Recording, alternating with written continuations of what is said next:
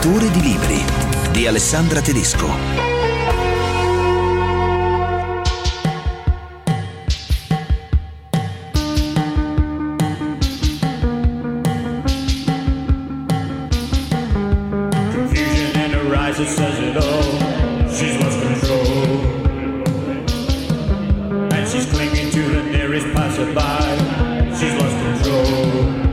Lost Control dei Joy Division. Alcuni versi di questa canzone vengono riportati in esergo al romanzo Il valore affettivo scritto da Nicoletta Verna, pubblicato da Einaudi nella collana Stile Libero Big. E infatti la protagonista è proprio una donna che ha paura di perdere il controllo. Si chiama Bianca e tutta la sua vita è segnata da un trauma, ossia la morte della sorella Stella in un incidente che tutta la famiglia definisce la disgrazia quando appunto loro erano piccoli Da quel momento diciamo che la madre ha quasi smesso di esistere infatti tenta varie volte il suicidio, fra l'altro la prima volta di questo tentativo eh, in cui questa cosa accade è proprio Bianca Bambina a soccorrerla, quindi insomma un trauma sul trauma. Bianca cerca di diventare quasi impermeabile alle emozioni, sceglie addirittura di sposare un uomo, ma solo perché insomma, ha un obiettivo preciso. Esercita questa sua mania di controllo, per esempio, eh, facendo delle liste mentali dei rifiuti, ha proprio un'ossessione anche per la raccolta differenziata. E poi, insomma, cova un, uh, un senso di colpa enorme perché si sente responsabile della morte della sorella. Allora Nicoletta, dicevamo che Bianca sembra quasi anestetizzata nei confronti delle emozioni e questo lo si capisce subito dall'inizio del tuo romanzo, dall'incipit. Infatti tu scrivi anche il fatto che ogni tanto mia madre cerca di uccidersi è diventato un'abitudine, come più o meno tutto il resto. Ecco, che personaggio è Bianca? Bianca è un personaggio che, come è sottolineato molto giustamente, attua una narcosi emotiva su tutti gli aspetti della sua esistenza. Perché fa questo? Perché quello che avviene nella sua infanzia eh, è talmente forte, è talmente distruttivo, va a colpire così profondamente tutti gli aspetti proprio de- della sua esistenza emotiva, che l'unica arma che lei trova per sopravvivere è spegnersi, rinuncia agli affetti, rinuncia alle emozioni e lo fa in un modo eh, metodico e chirurgico, giorno dopo giorno, quando è ancora una ragazzina.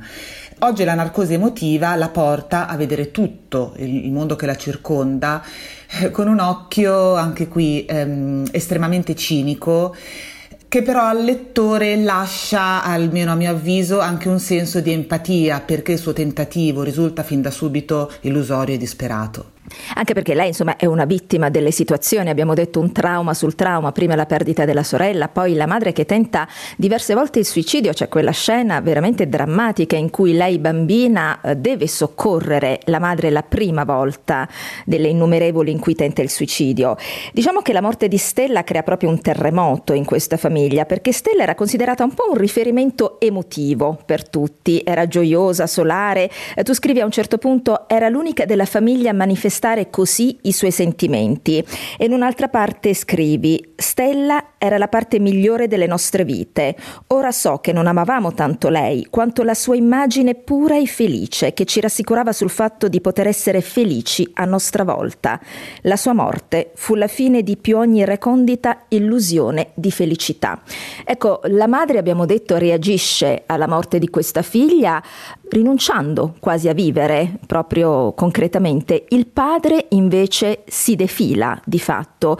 Quindi insomma eh, Bianca è una ragazzina poi donna che rimane sostanzialmente sola. Tu a un certo punto dici che lei non ha neanche amici con cui confrontarsi, non li vuole.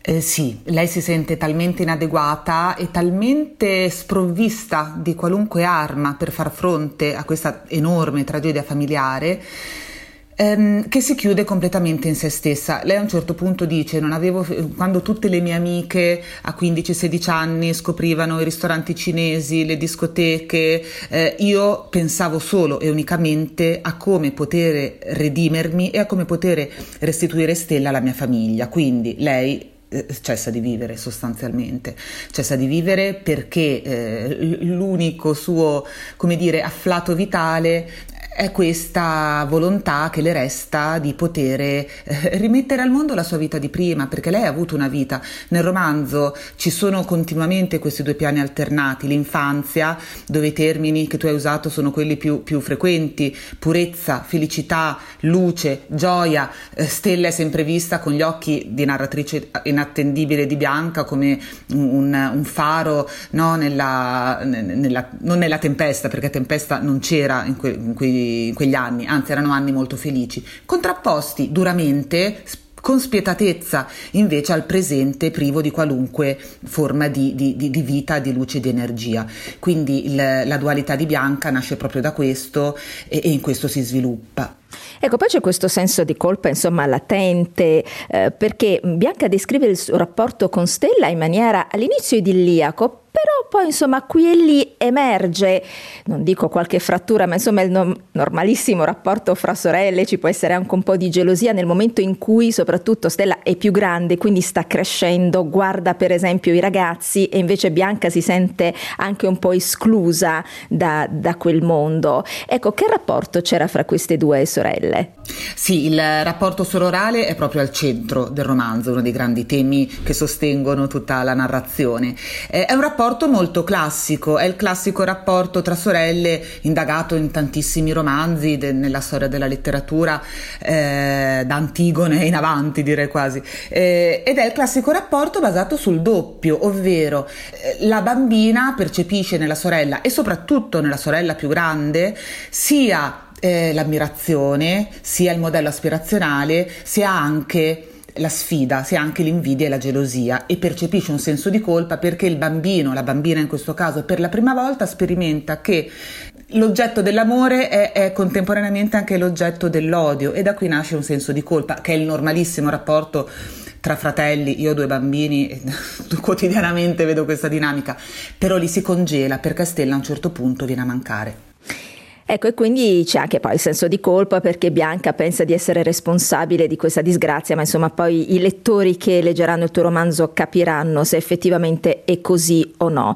Eh, tutte le scelte della vita di Bianca vengono appunto influenzate da questo trauma. Prima dicevamo il fatto che sceglie anche la persona con cui sposarsi, l'uomo, questo cardiochirurgo famosissimo, brillante, molto equilibrato, quasi con un obiettivo preciso. È così?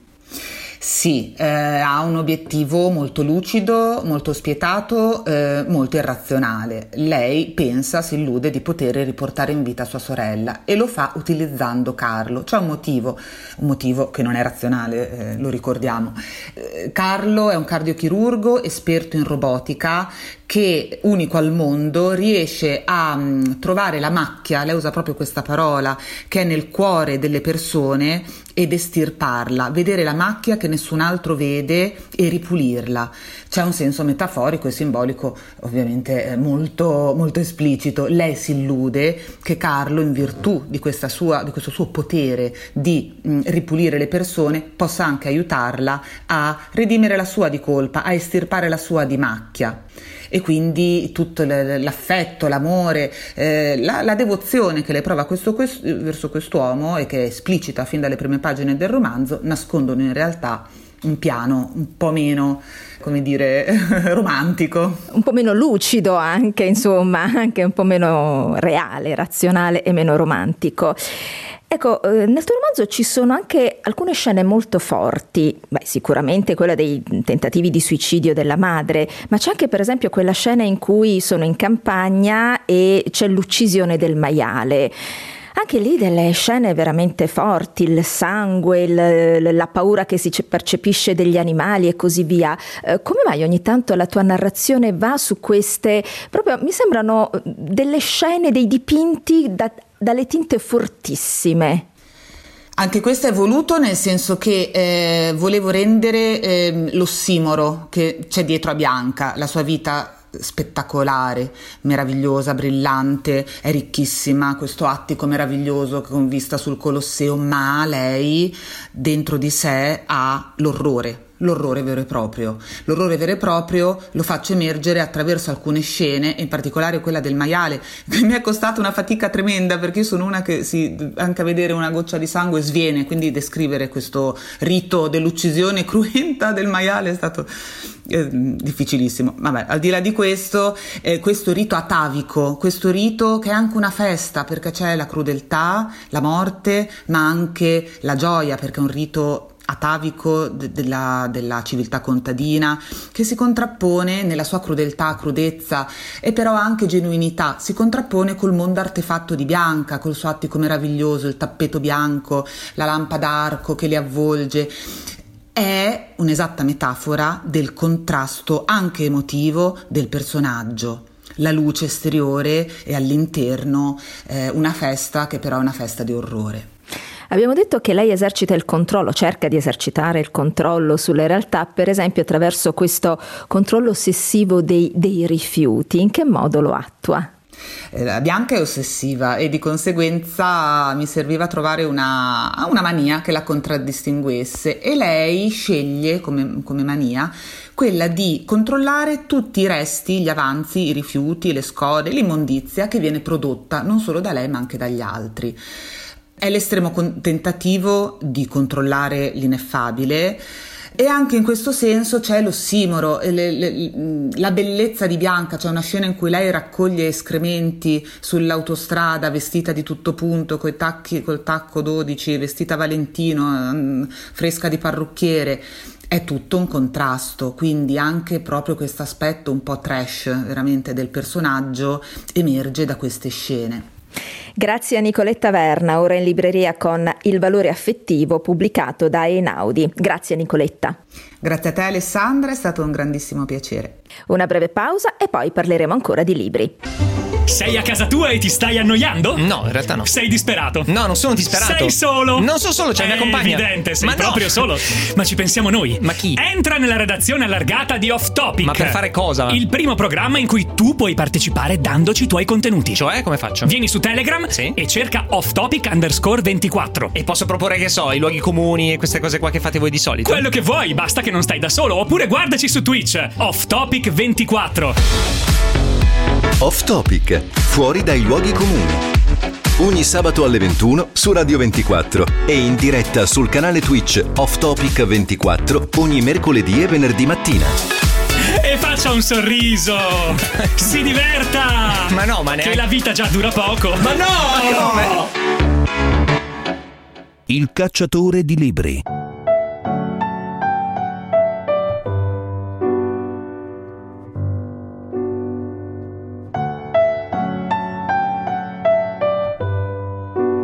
L'amore fra due cinquantenni sposati da 26 anni, un uomo e una donna normali, che diventano però eh, quasi eccezionali per il lettore eh, proprio in virtù dell'armonia che c'è fra loro, anche per la felicità che riescono a provare. Eppure in questa, diciamo, normale felicità all'improvviso, insomma, qualcosa accade, qualcosa forse si incrina. Tutto questo è raccontato con una scrittura molto misurata nel romanzo Quel maledetto Vronsky di Claudio Piersanti pubblicato da Rizzoli. Un romanzo che mi ha ispirato veramente una grandissima tenerezza e anche un senso di armonia. Allora, il protagonista è Giovanni, è un tipografo, abbiamo detto è sposato eh, con Giulia da 26 anni, hanno una figlia di 25 anni che però vive all'estero da un po' di tempo. Partiamo proprio da lui, da Giovanni, eh, è un tipografo che è stato licenziato da una grande azienda editoriale perché insomma il suo ruolo, il suo mestiere non, non serviva più e così aveva poi aperto un negozio. C'è una caratteristica in questo Giovanni. Giovanni all'inizio, proprio nell'incipit del romanzo, dice che insomma non si è mai piaciuto, sia fisicamente per questo corpo lungo e magrissimo, sia psicologicamente, perché a un certo punto eh, si dice la gentilezza che lo avvolgeva come una camicia di forza. Insomma, si fa anche un po' cruccio di questa sua caratteristica psicologica. Claudio Persanti, allora, come hai voluto dipingere questo tuo Giovanni e in che modo, insomma, questa gentilezza alla fine diventa per lui quasi una gabbia? Ma diciamo Giovanni mh, eh, è, un, è un uomo di montagna, eh, le sue origini sono montanare, eh, diciamo da Milano verso la Svizzera per eh, capirci, e, anche Giulia viene da quelle parti lì. Sono milanesi cresciuti a Milano, hanno fatto tutte le scuole a Milano, eh, però eh, dentro di loro c'è questa, questa origine mm, che è un po' mh, mm, eh, la loro particolarità, una certa timidezza, una certa mh, mm, ritrosia nel parlare, lui è abbastanza taciturno.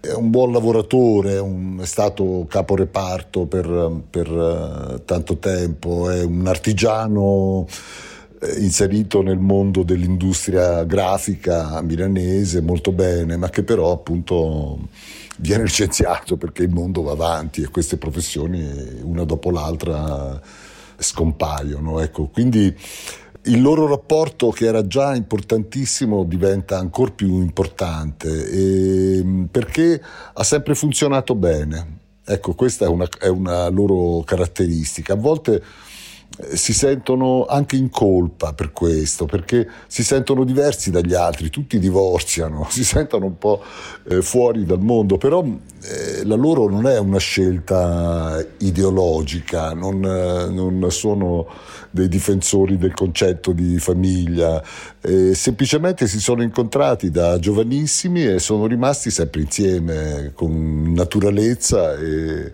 e senza rinunciare a niente anche se qualcosa certo probabilmente in termini di ambizione, di cardialismo, qualcosa eh, si è come mh, sfumato perché eh, le loro energie eh, vanno tutte dentro il loro rapporto, diventano carburante per loro stessi, bastano un po' a se stessi, quindi anche le loro ambizioni professionali forse sono un po' smussate.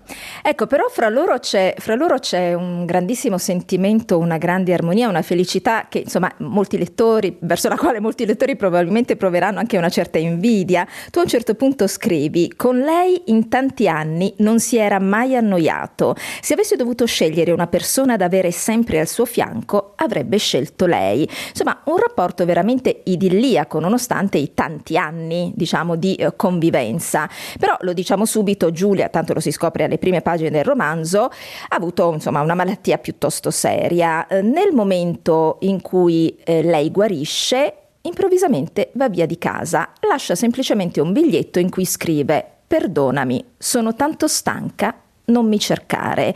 Ecco, che reazione ha Giovanni di fronte a questo atto assolutamente inaspettato? Di grande smarrimento, di grande smarrimento ma anche di grande rispetto perché mh, sente di non conoscerla completamente e per questo cerca di capirla perché non c'è nessun motivo eh, nel loro rapporto che possa spiegare questo gesto. È un gesto assolutamente incomprensibile per lui, che non può raggiungere anche se sa dove va a lavorare, potrebbe andare lì, ma gli sembrerebbe un gesto aggressivo, violento verso di lei.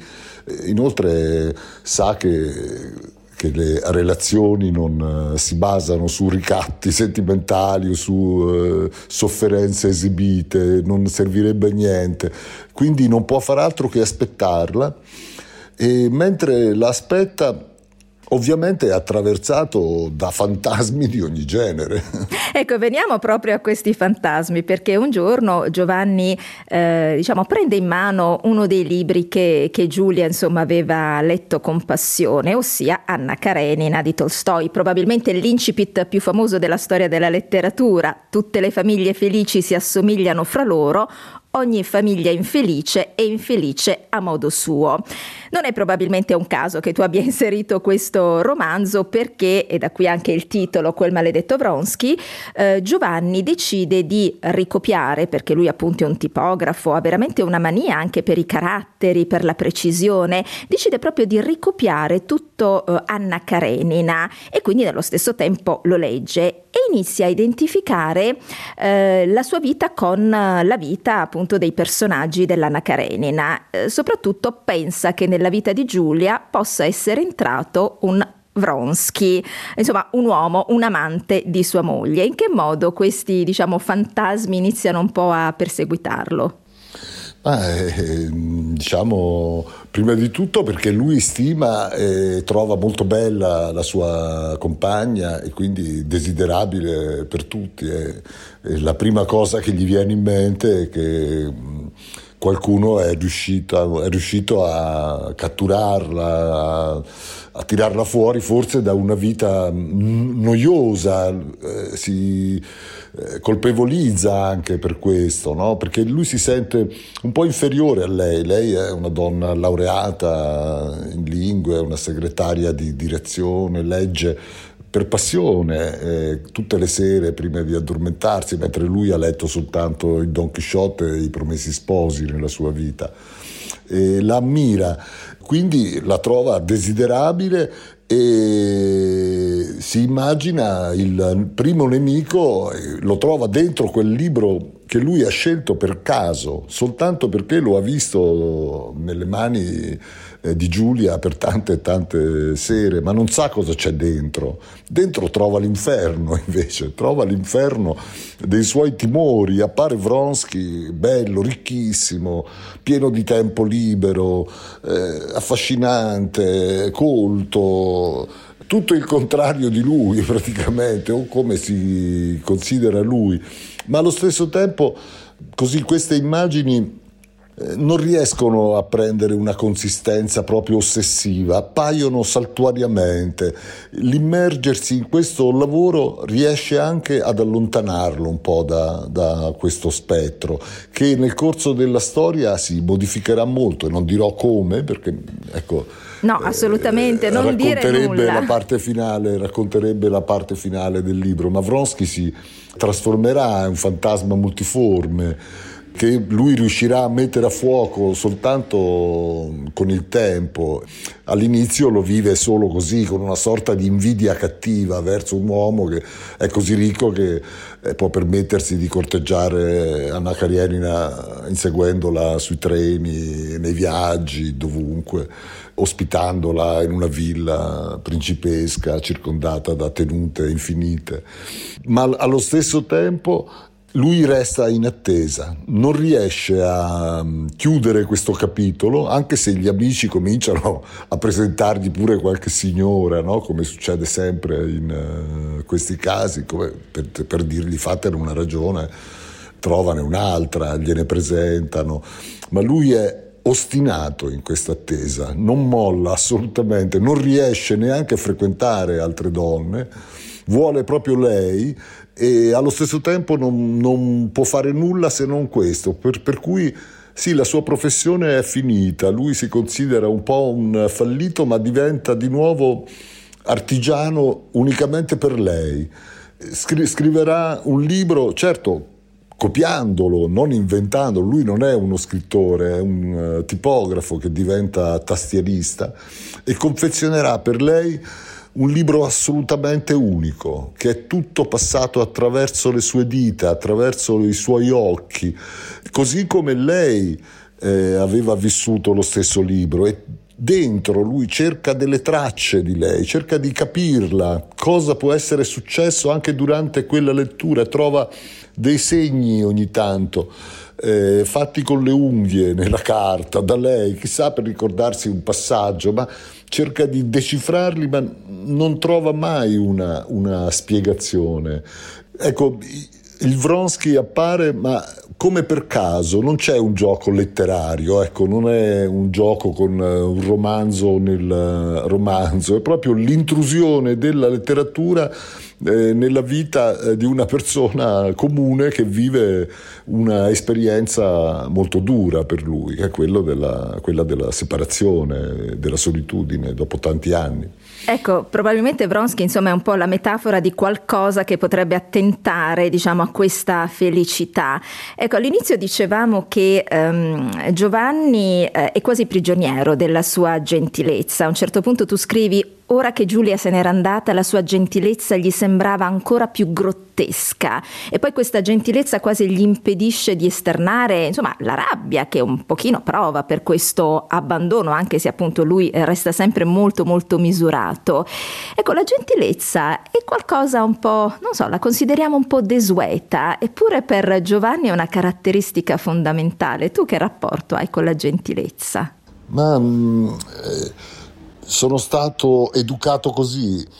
Quella che si chiamava un tempo così la nascente piccola borghesia italiana del, del dopoguerra, all'epoca così che non ci si poteva sedere sui divani e si andava su delle stoffe curiose, si scivolava sui pavimenti e se si entrava in case altrui si, si, si, doveva chiedere sempre permesso e poi per favore. ecco, avevamo avuto queste coordinate basiche, diciamo, ma che sono rimaste in noi. Io ricordo spesso, volentieri, il mio incontro con un cantante punk che è stato mio amico quando ero giovane, che era Frick Antoni io scrissi un giornale rivoluzionario dell'epoca un articolo elogiativo e vennero a trovarmi, era un mio vicino di casa tra l'altro, un quartiere popolare di Bologna e allora arrivarono questi schiantos tutti capelluti, molto rivoluzionari e sulla porta chiesero cioè, permesso? Ti disturbiamo. Allora ho riconosciuto e poi dopo tanti anni ci si perdeva di vista. Abbiamo fatto un piccolo film insieme con Fricantoni gli ultimi tempi della sua vita. E mi ricordo in un ristorante di Reggio Emilia eh, di notte e lui ho finito il pane e lui chiese la cameriera la signora, dice scusi signora potremmo avere per favore un po' di pane. E io l'ho abbracciato.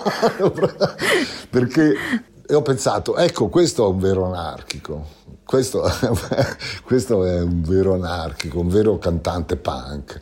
Eh, l'ho ammirato molto. Questa è la gentilezza che io mh, apprezzo e che secondo me andrebbe insieme ad altre cose reintrodotta rapidamente nelle, nelle nostre abitudini. Grazie a Claudio Piersanti, ora in libreria con Quel maledetto Vronsky, pubblicato da Rizzoli. Grazie Claudio. Grazie a voi. E anche per oggi è tutto, vi ricordo che trovate queste e le altre puntate del Cacciatore di Libri in podcast su radio24.it. Una buona lettura da Alessandra Tedesco.